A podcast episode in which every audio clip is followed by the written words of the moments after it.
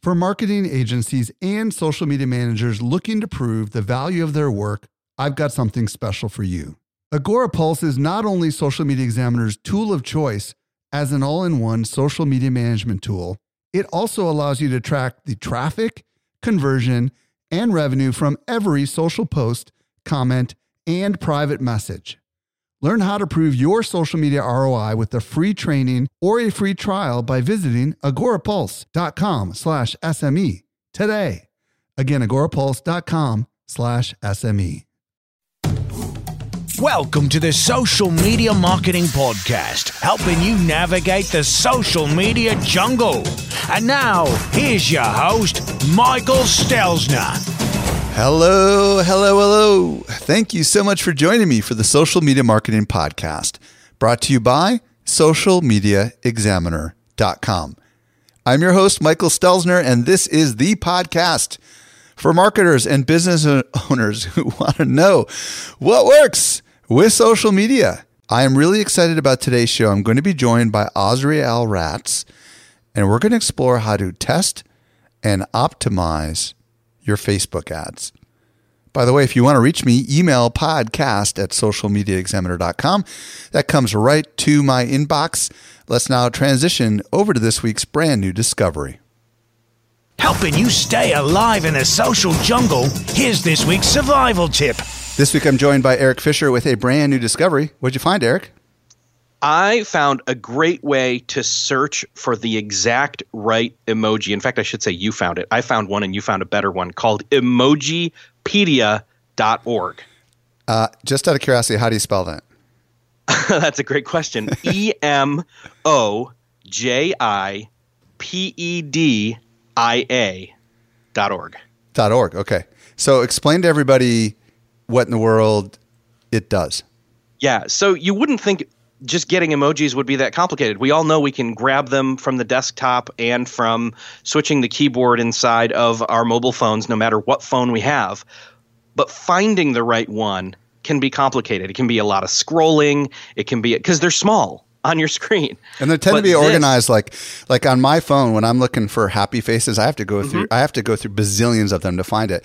And what if you're on a desktop, right? You don't have an emoji keyboard. There's another thing, right? Yeah. And there's a hidden trick to get to some of those emojis inside of like the Mac. I don't know about the Windows, but this makes it much more easy, much more simplified and searchable, which is the key here. To be able to type in something and see all the different possible emojis pop up to then choose from is hugely beneficial. I'll tell you how I found this. I did a post on Facebook and I wanted to find an emoji of like a person, making muscle on their arm. So I was searching around. I couldn't figure it out. And then I got to this site and I just searched for muscles. And then it came up with this thing called flexed biceps, and arm flexing to show biceps muscle represents strength or working out. So then I clicked on it. And what's cool is that you just hit the copy button and it automatically copies it for you. And then you can go ahead and just paste it directly into your update. And they show what it looks like on different platforms too, which is kind of exciting. Yes. I don't know if you saw that or not, Eric, because it all looks a little different. Like, for example, they'll show how it'll look on Facebook versus Google versus ... because they're all a little bit different. Pretty cool, huh? It's great. I love this tool. Like I've already got it bookmarked and I'm using it on a daily basis, multiple times a day. So, and we should talk about why emojis. You want to talk about that a little bit? Because we've kind of discovered some stuff, right? Yeah, because what we've found and have heard in some of the things that we've discovered with certain reports and different things is that emoji just evokes that emotion. It evokes. I think of it as extra punctuation on the statements that you want to make out there on social. We get more engagement, in other words. Flat out. It takes up a lot less space. It obviously allows you to put a really short update out, right? And it seems to be, I mean, for an old guy like me, it seems I would never use emojis, but it seems like all the cool kids are using emojis. So it kind of makes you a little more, creative and fun with your posts, right? Totally. Yeah. I mean, even just a post earlier this week, we were talking about, new data that came out, and I threw in, a bar chart and something else. And then when we're talking about Facebook Live video or just Facebook video in general, I throw in the popcorn emoji and like the movie theater projector, and people just start to gravitate more towards it and engage with it more. Very cool. Well, why don't you tell everybody again where they can find this thing? Yeah. So again, it is emojipedia.org, and I'll spell it again. It's emojipedia.org. Awesome. Thank you so much, Eric. You're welcome. Did you know that we can deliver awesome marketing info directly into your inbox? Simply subscribe to our weekly newsletter that comes out 3 days a week. You won't miss any of the updates going on in the world of social marketing. Visit socialmediaexaminer.com/get updates. And now for today's interview with Azriel Ratz. To help simplify your social safari, here's this week's special guest. This week, I'm very excited to be joined by Azriel Ratz. If you don't know who he is, he's the author of the Facebook Pixel ebook and the Facebook Ads Mastery online course. He manages Facebook ads for his clients all over the world. We're super excited to have him on the show. Welcome to the show, Azriel. Thank you so much for having me. So today, we're going to explore how you create, test, and optimize Facebook ads that really work. So let's back up and get a little bit of your story, Azriel. How did you actually get into Facebook ads? What were you doing when you first said, okay, I'm going to experiment with this Facebook ads thing? Tell us a little bit about the story. So I had just started working for a friend of mine, and he had a business that had about 1,000 emails on an email newsletter, and he would just letting me post on Facebook, Pinterest, on Instagram. It was just starting out then, and Twitter. And he just wanted to know, what was working and what wasn't. So I just went and looked at all the all the analytics in there. And what I noticed was that certain posts on Facebook were working really well. So then he turned to me and he said, why don't we try, actually scheduling posts to come out on the right time and specifically target them based on what topics are doing well and what things we talked about before that could do. How long ago was this, by the way? How many years ago are we talking? About around 5 years ago. So he asked you to start doing some tests and stuff, and then what happened? Yeah.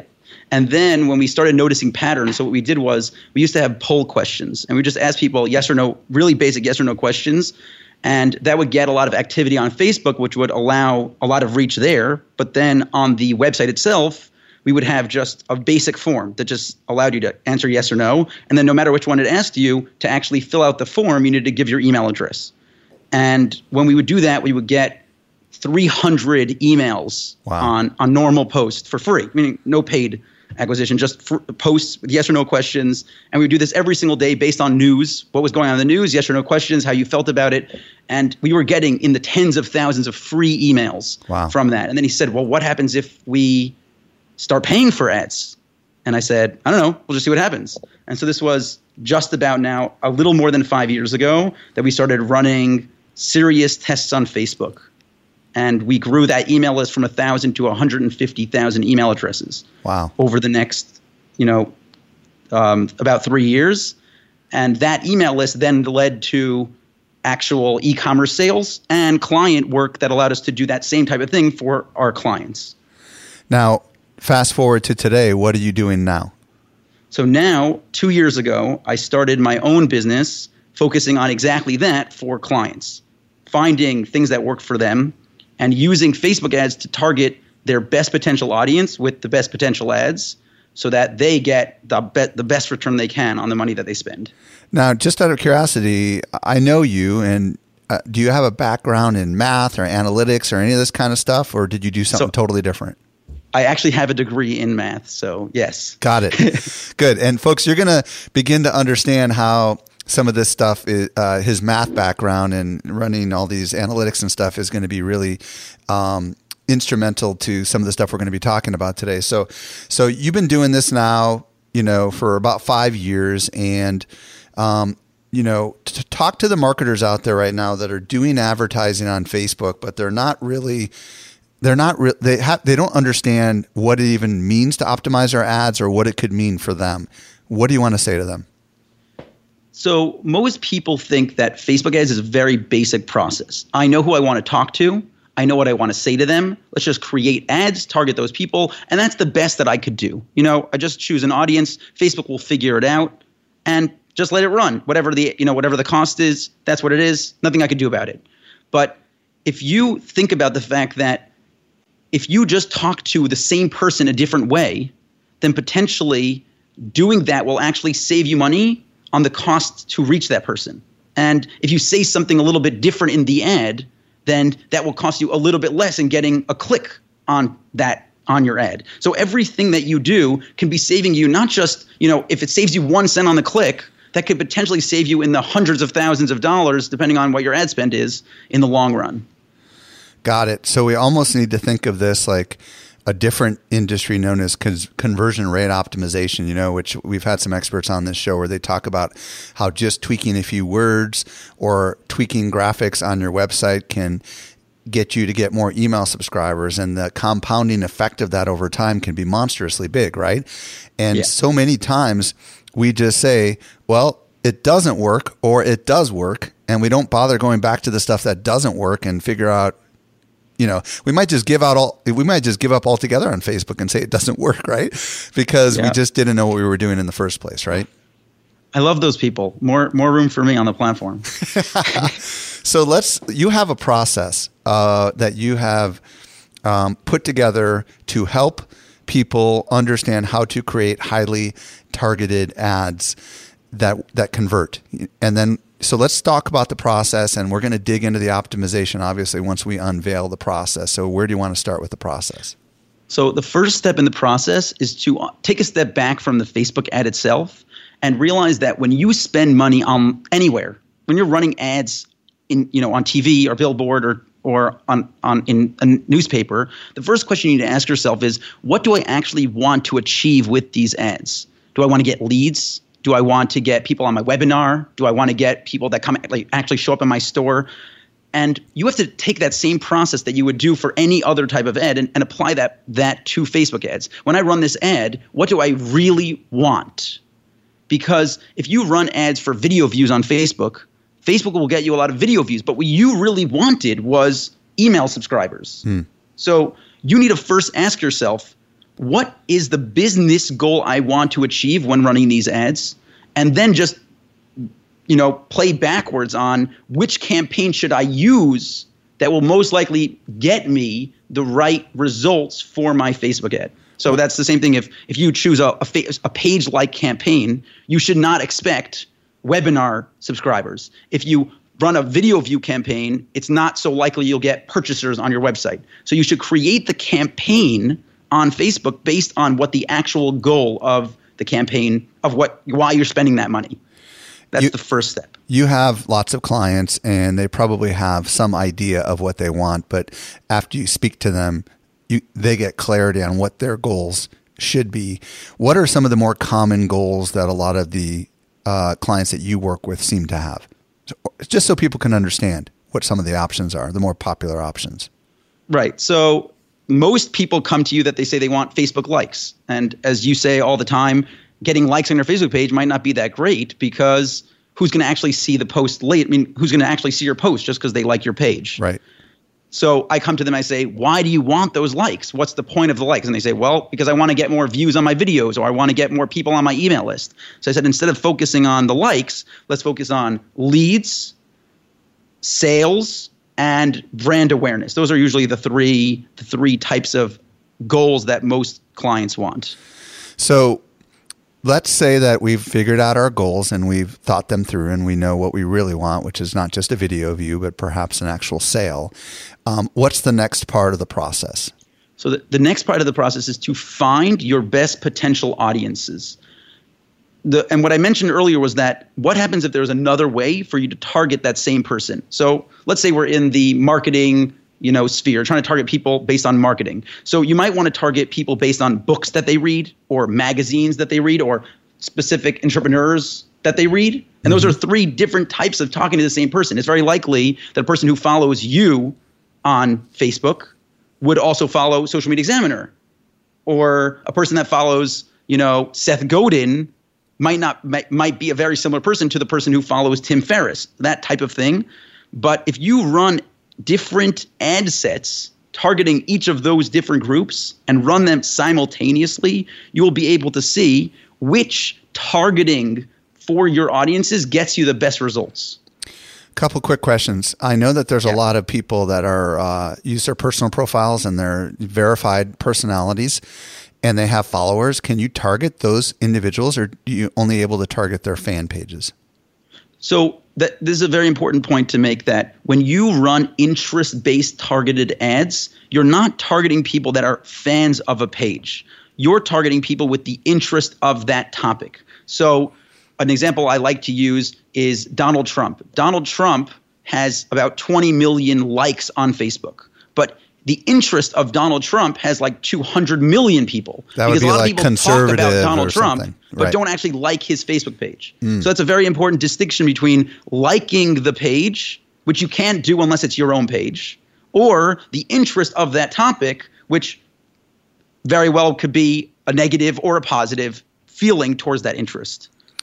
So how do we even know? How do we even know who to target? I mean, because finding those targets, I mean, you mentioned what publications do they, what magazines do they read, and all that kind of stuff. Is there any kind of? I mean, I would imagine that if we do not know that, we ought to put a survey together and ask some of our customers. Is that a fair assessment?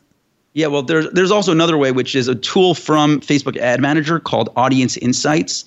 And if you already have followers or purchasers or email subscribers, you can actually take that audience in Facebook Ad Manager and look at the audience insights. And we'll break it down by age and demographic and pages that they like and interests that they have. And then once you know that, and then, you know, and it even says like how often they use Facebook and where they use Facebook, if it's mobile or desktop, how often they click on ads, all of this information that you see there in Audience Insights. And you could turn around and say, let's find people just like those people. And it'll give you a whole list of different pages to look at and interests that they might have. You know, it'll say these are the celebrities they follow. These are the news stations that they watch. These are the political figures that they care about. These are the magazines they read. And it actually breaks it down based on the collected audience that Facebook has and shows you basic information about those people. Can I actually upload an export of my customers and get that kind of insight? Yes. As long as it's above about 400, 500 people, Facebook will give you the basics. Over 1,000, it will give you everything. So you just go into audiences within Ad Manager, upload it, give it about 30, 45 minutes. And then when you jump into Audience Insights, there'll be a place to drop that audience in, and Facebook will give you all of those details. Interesting. Wow.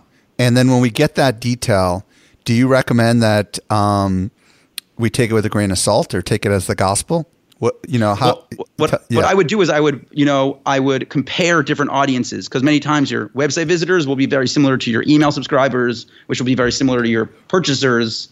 So if you look at each of those audiences separately and compare them, so you'll see many similarities between them. Oh, their ages are about the same. Oh, they're all married or single. They're all men or female. And you'll start seeing these patterns. And then you could build your own audiences, right? You don't have to base it off your custom audiences. You can go and drop in different interests. You could type in, Social Media Examiner. It'll give you a list of all of the things that people with the interest of that topic have, and then compare it to your existing audiences and say, well, Facebook makes them look very similar. What happens if I run ads to them? What happens if, I actually see, do these people act like my existing audiences? Huh. Fascinating. Okay. Yeah. So we start with defining what our true goals are. Then we talk about finding an audience that will actually convert. Is there anything more on the finding the audience before we go to the next step? Okay. What's the next step? The next step is to engage them with the best possible ad. Okay. Talk to me. What does that mean? So most businesses that I know will only create about at most three ads per every ad set. And I honestly believe that you're missing out on a huge possible ad that you didn't create. Because the way that the Facebook paid algorithm works is it looks at things like the image or video that you're using, the text on the ad, the landing page that you're sending people to, and, a lot of other factors that influence what Facebook thinks of that ad. So an example that I like to use is that there's three places for text on your ad. the text, the post text above the image, and then the headline, which is that big, bold, black text. And then below that is the description, which is that gray, smaller text on every post. Right. So what you don't know is that when your user goes through Facebook, they will see hundreds of thousands of posts over the course of, you know, a month. And they really like a certain topic. And whenever they see that word, bicycles, in the headline, that gets them to watch the video. Whenever they see it, you know, and then there's another group of people who, whenever they see it in the description, they'll click on it. And whenever they, another group, whenever they see it in the post text, they will click on it. So if you only created one version of the ad, you only put the word bicycles in the post text, and then you never created a version that had it somewhere else, you are leaving what could be potentially the best ad you've ever made to have never been made. So I use this process where I create three versions of text, sorry, three lines of text, we'll just call it ABC, and put that in one ad where A is the post text, B is the headline, and C is the description. And then I simply duplicate that post in Power Editor and just switch two of the placements. So instead of it being ABC, the next one would be ACB. And I do that over and over again to make every version, which makes six different versions of the text. And so you have ABC, ACB, BCA, BAC, and, you know. So just to be clear, because obviously we're talking, we're talking stuff that might confuse people. You're taking the same exact text. Yeah, but it's got to be just enough text to fit in the headline because that's the smallest one, right? Or, right. So so you're creating like three different things. Three different versions of that text, if you will, and you're labeling that A, B, C, and then you're, you know, mathematically that should be like, what is that, 9 different permutations? It's 6. Or it's 6, okay. 6. Okay. Yeah. So you're creating 6 different options of that one ad. And but it's the same exact ad with just the text in a different place. And and you're not changing the visual at all on it, right? So that's 6. So what I do like to do is I like to test 4 different visuals. So if I have 6 versions with the same image, then I have testing 4 different images. I now have 24 different ads in that ad set. And then I'll do that entire process again. So I'll do, just like I did ABC, I'll also do DEF and that same thing, 6 ads with the same 4 images. So what I end up having in that one ad set is 48 ads, which is really 2 versions of text and 4 images. Got it. Okay. And we might already be getting into the optimization side of this. I don't know. How do you know what you should put in those ads in the first place, I guess, is one of the questions, right? Because a lot of people may not have copywriting background or whatever. I mean, like, how would you vary each one of those things so that it's different enough that it doesn't seem to be duplicating? You know, like, you obviously, the A, B, and C, are these like your 3 best headlines? You know, and then is that the idea? So what you don't want to do is just say the same exact thing the same way 3 times. Right. Because that would just be like the same words over and over again. So I would say probably of all of the, you know, strategic parts of this, this actually takes a creative mind. This part of it where what are my text, what does the text of my ad actually say? And you kind of have to say what will get this person to click, what will get this person to watch this video. And that's the text you want to put. You want to, you know, put enough in there that it gives value and not too much that they don't want to click. Can I just can we try one real quick just because I'm an on-the-fly copywriter? So let's take how to optimize your Facebook ads. Let's just say that's one of my ABCs, and maybe that's A. Maybe B is do you know if your Facebook ads work? Would that be an example of a variation that's strong enough? Yeah, so I think that would be fine, but I think that if you were to use the term, just the first one that you came up with, I would be like, okay, that's like everyone else. They're just, you know, because it happens to be in the Facebook ads world. There's a lot of like spammers and you don't really know what's going on there. So I would just kind of so you wouldn't say how to optimize your Facebook ads, but you might say are your ads running to the best of their ability? Got it. And then how about another one? And then the next line would be, you know, are you overspending on your Facebook ads? Would that be another example?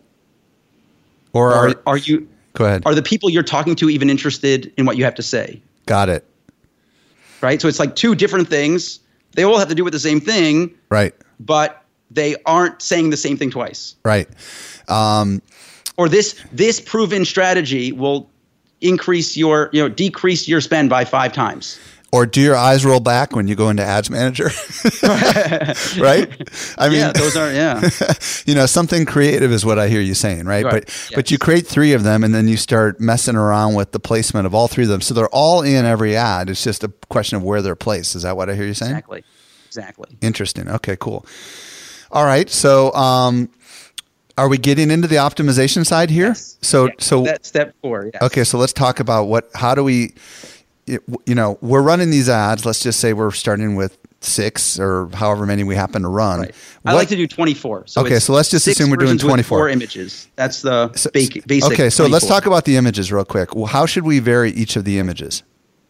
So I would say one thing. In the last few weeks, I've noticed an incredible increase in cost per impression on images in comparison to videos. So if you have the ability to use a video in ads, right now I would say do it. Do whatever you need to do to make a video, even if it's just a basic slideshow with a bunch of images. Really? Because it's more economical? I did it with one of my clients, and we cut cost per lead down by about 15 cents. And the only difference was the 4 images we were using as the images for the ads, we just took each of those 4, made a 10-second video with some free music from Facebook, and now kind of like a Ken Burns effect or something like that, you know, where it slowly moves across the image or something like that. No, and no text or anything, just those 4 images. And now, it's a video, so that'll stop them from scrolling. So if someone wanted to test this, they could take 2 still images and match it up against 2 video versions of the very same images. Is that what I hear you saying? Yes. Now, since we're talking about video here and images, the natural question that I have is, can we put text in the actual image itself? What's your thoughts on that? Facebook really doesn't like it. Since they've removed the 20% rule, they're actually stricter on text than they were before. Okay. So I would prefer, whenever I work with clients, we try to use images without text on it. What about a logo? We get hit.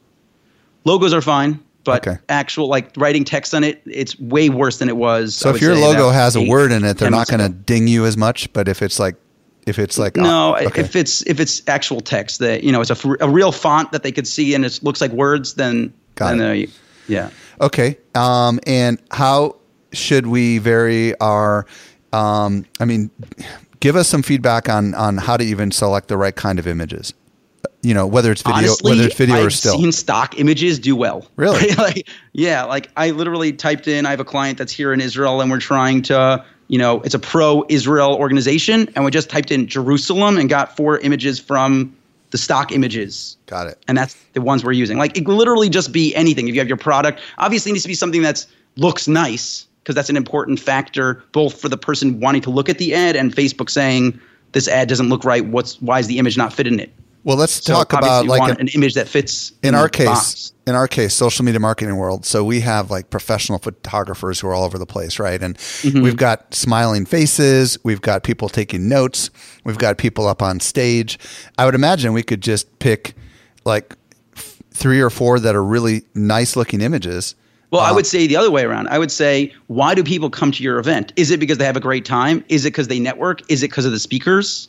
Mm-hmm. And if you know that answer, then you would say, well, I know that it's these 3 speakers that are bringing my audience to, you know, to my event. So let's use those speakers, the pictures of those speakers in the actual ads. Because that person will see that's the reason why I'm coming, or I'm coming to have a great time. So let's have pictures of people having a great time. So that's really what you need to think about is, why do people care about your product? Right. And then use images that convey that message. Very cool. Okay. So we've got our 48 ads, or however many you said, 24. Yes. So what are we doing to optimize them once they're running? Right. What are we looking for, first of all? So before I get into this, I just want to show that those 3 steps were exactly the structure of how Facebook ads work. Step 1 was focusing on the campaign. Step 2 was focusing on the ad set. And step 3 was focusing on the ads. Right? So that's that. And the reason why I take that step back before is just because you need to walk through those 3 steps. And before you even sit down to write those ads, to actually put them into Ad Manager or Power Editor, you're going through the steps of, in your mind, breaking each of those 3 steps down. How do I want it to work? What do I want to accomplish here? You know, who do I want to talk to? Got it. So that's those 3 steps. Now, this last step, which is optimizing your ads, is where the math really comes in, because you want to find out what is wrong with your ads and change that thing. So one example of a metric that I don't look at is relevance score. I totally don't look at relevance score. And the reason is because it doesn't tell you anything. It doesn't tell you what to do. So I only care about metrics that tell me, that give me a clear call to action that says something is wrong here and needs to be fixed. So I look at 4 key metrics that show me essentially exactly what needs to be done with these ads. And those 4 metrics are 1, CPM, which is cost per 1,000 impressions. 2 is CPC, which is cost per click. 3 is time on site, which is not found on Ad Manager, but rather on your analytics on your website. And 4 is conversion rate on the landing page. So each of these 4 steps gives you metrics, gives you a clear step to take in your ad process. So let's say you set up your 5 different ad sets in your campaign, each of them targeting the same types of people, but talking to them differently. And now you run your ads. And you give it around 2 days, like a minimum of 36 hours to just optimize on Facebook's side. And now you're seeing these 5 ad sets. Some of them have low CPM, meaning you're getting in front of a lot of people for a low price. And some of them have higher CPM. So the fact that some have low and some have high shows you that the ads Hold on. I got to back you up. You said the 5 ad sets, just in case somebody doesn't track. Okay. Where did you create 5 ad sets? So when I mentioned that each of the different audiences you're going to test against, because we create, I said before, with entrepreneurs, so it'd be like magazines they read and authors that they, and influencers in the space. And so this is important clarification. So, yes. So we're creating this variance of ads and we're targeting each set against a different audience. Is that what I hear you saying? Correct. Okay.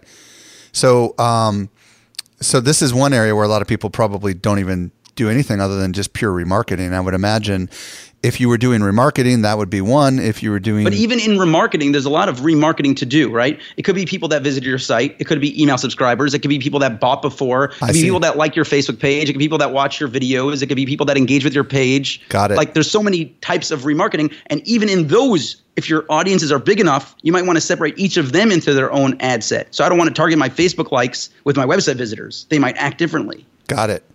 Okay, so go back to what you were saying. I think we're digging into go ahead. If you run those 5 ad sets at the same time and you look at the CPM, Facebook is going to tell you, if some are low and some are high, that means the ads are fine, but it's the people you're talking to that are the problem. If all across the board, they're all very high, you're paying $28 for 1,000 impressions for every single one of those ad sets, that clearly shows it's not the audience, or it could be, but it's more likely that it's the ad itself that's the issue. Why am I spending so much money to show this ad? So now I can look at the CPM and say, oh, Facebook is clearly showing me here the ad needs to be fixed. So I change my ad. So just to be clear, Facebook punishes you if your ads aren't getting engagement by giving you a higher cost. Is that what I hear you saying? So there's two things. Either the ads are right, but the audience is wrong, or the audience is right, but the ads are wrong. I see. Or there's a third option where they're both wrong. It's not based on competition necessarily. I wouldn't worry about competition so quickly because there's 2 billion people on Facebook. Yep. You're not nearly spending enough money. I mean, unless you're one of those people who are spending, in the hundreds of thousands of dollars plus on Facebook every month. You don't really have to worry about competition with any other company or with yourself. So I wouldn't so much worry about. So what's a good CPM? How do people even know whether it's good or not? I mean, I would imagine it's going to vary based on every audience. But I don't want to give a number. But you said the $28 one. You said let's just say that's high. So that's in that case, yes. and what would be a low one? Like if you've got 5 audiences and 2 of them are $28, what would the other ones be in order for you to maybe have a signal that this audience seems to be less expensive? $3, $5. Got it. I'm running ads at 53 cents for 1,000 CPM, like 1,000 impressions. Got it. And I would imagine the remarketing audiences are more expensive than the lookalike audiences. Is that fair? Not if they're big enough audiences, then they'll be actually cheaper because it's likely that the ad will be more engaging for them. Mm. Okay, so we're analyzing the CPM literally just after a day and a half is what I hear you saying. Yeah. And if we find that Some of them are, if they're all high, then it's a signal we got a problem with our ads, is what I heard you saying. And if they're some are high and some are low, then it means that the audience might be the issue, right? So what do we do with the high ones? Once, let's assume that some are high and some are low. What do we do with the high audience? Do we just shut those down? I don't like just saying, look at CPM and turn your ads off. So, because there are so many other metrics, but it clearly shows you an indication of what Facebook thinks about your ads. Right. Like Facebook is clearly showing you your ads stink. You need to change your ads. Or, you know, your ads are good, but you really have to find better people to talk to. Got it. Okay, what's next? The next thing is to look at the cost per click. So if you've gotten your CPM down, you know, you're reaching the people you want, you're targeting them properly, then in theory, they should want to click on your ad. But if your cost per click is very high, that shows you that they don't want to click on, they're not clicking on your ad. And the only reason for that would be that the actual text or call to action on the ad isn't strong enough to get them to click. Mm-hmm. So you look at your CPM. If it's high, you need to be what I like more aggressive in your ad. Actually tell people, you know, click here to get this information, or change the call to action button from learn more to download or something else. And that will hopefully get those same people who saw your ad and didn't act to see the next time and actually interact with the ad. Okay. Now this begs a question that I don't think I got clarity on earlier. When we're originally putting together our three different variations of our copy, and we're testing those three different locations that you said that you could test. Where in the world does the call to action fit into all this? Does one of those need to be a call to action? I always use the learn more button. I see. Because from my tests that I've done in the past, I noticed that other buttons cost more money. Oh, just really? Using the other button. So switching it from the learn more to the download button will cost you more money on every level of the ad. But also in the text that's above the graphic, there's a lot more real estate up there. So do you recommend also writing a compelling call to action that goes into that text that's on every ad? I've done that a few times, but usually it's not you don't need that much real estate to. Got it. You could put it anywhere. Okay, so one of the lines of action could be click here to download your ebook or something like that. One of the three lines. So the cost per click, will it go up or will it go down if more people are clicking? I mean, how is that calculated? It's not based on if more people are clicking. It's based on if Facebook feels like the audience and the ad matches, then in theory the cost should go down. Oh, really? Okay. Yes. Meaning, if your ads have no correlation to the people that you're reaching, then Facebook is going to say, these people don't like your ad. They will not engage with it. We're going to charge you a lot of money. Got it. Does this mean we should get more narrow with our audiences to try to reduce the cost per click? Yes and no. Obviously, the going too narrow is a problem. If you're targeting, 17 people on Facebook, you're going to pay a lot of money to just reach those exact 17 people. But if your audiences are sitting between 150,000 and 250,000 and you're only spending a few dollars a day in that ad set, $10 a day, $15 a day in that ad set. So that's a fine audience size to run ads to. Okay. So we've talked about CPM, which is the cost per thousand. We talked about cost per click. And what about time on site? How do we calculate that? Is that using Google Analytics? Okay. Yeah. And how are we able to determine that the ad traffic specifically came from Google Analytics? I'm assuming you're talking about using UTM parameters. Is that correct? Yes. So what I like to do is that in each of the ad sets, they get the entire 48 ads in that ad set get one UTM. Got it. So now when we run the ads, we could jump into Google Analytics. And we'll actually see, the traffic that came from our email subscribers, that those people spent 7 minutes on the page. And the people that came from our Facebook likes spent 33 seconds on the page. Okay, well, I see from here, our traffic from email subscribers are a lot better. So we're looking for the, and I would imagine, you know, for those that don't know what the heck UTMs are, you can have a, you can have three different variables. So you can have a medium, and you can have, I can't remember all the other ones, but you could medium, source, campaign, and actually also sub campaign. So I would imagine if you really wanted to, you could actually get it down to every one of those ads could have a campaign or sub campaign parameter on them. And if you notice that, some of those audiences are spending a lot more time on the site, I guess that's an indicator that that may be an interested audience. Is that a fair assessment? Yes. Okay. Yes. So that's why that metric is very important, because you're getting people to click on your page, but do they stay on your page? Right? Yep. So if we're getting a lot of traffic, you know, this happens a lot when people target audience network. If a lot of money is being sent to audience network, usually the cost per click is really, really low, like 2-3 cents. And you're so excited, I'm getting all these really cheap clicks. But then when you go into your Google Analytics and you see they spent 12 seconds on your site on average, you're usually not so happy about all that money you just spent on no one coming into your site. So you want to have that balance between I'm paying for the click and then they're actually staying on my site. Got it. And really there's only a few reasons why a person would leave very quickly.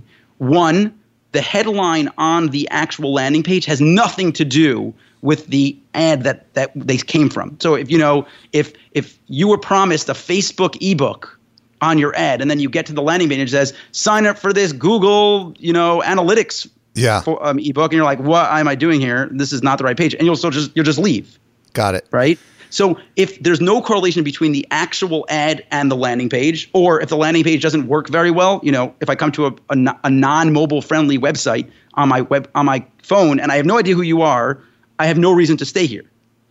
So again, that would be a reason why my time on site would be low. And then if the imagery is wrong, if the, you know, people just couldn't care less about your video or nothing really is happening on your site, they won't stay that long on your site. So again, this is a metric that you look at it and immediately you could say, oh, 2 minutes, that sounds about how long it would take on average for someone to get through the content on this page. Okay, that's good. You know, they're actually reading the content. They're actually watching the video on my page.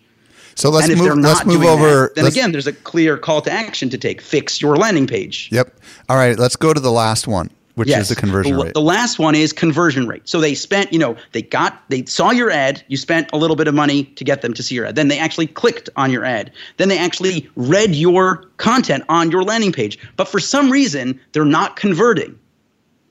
There really is only, in my mind, about two reasons why they would not convert. One, they don't care about the offer. You know, they care about the actual service, but you're only offering a 5% coupon, and they don't really care about your 5% coupon.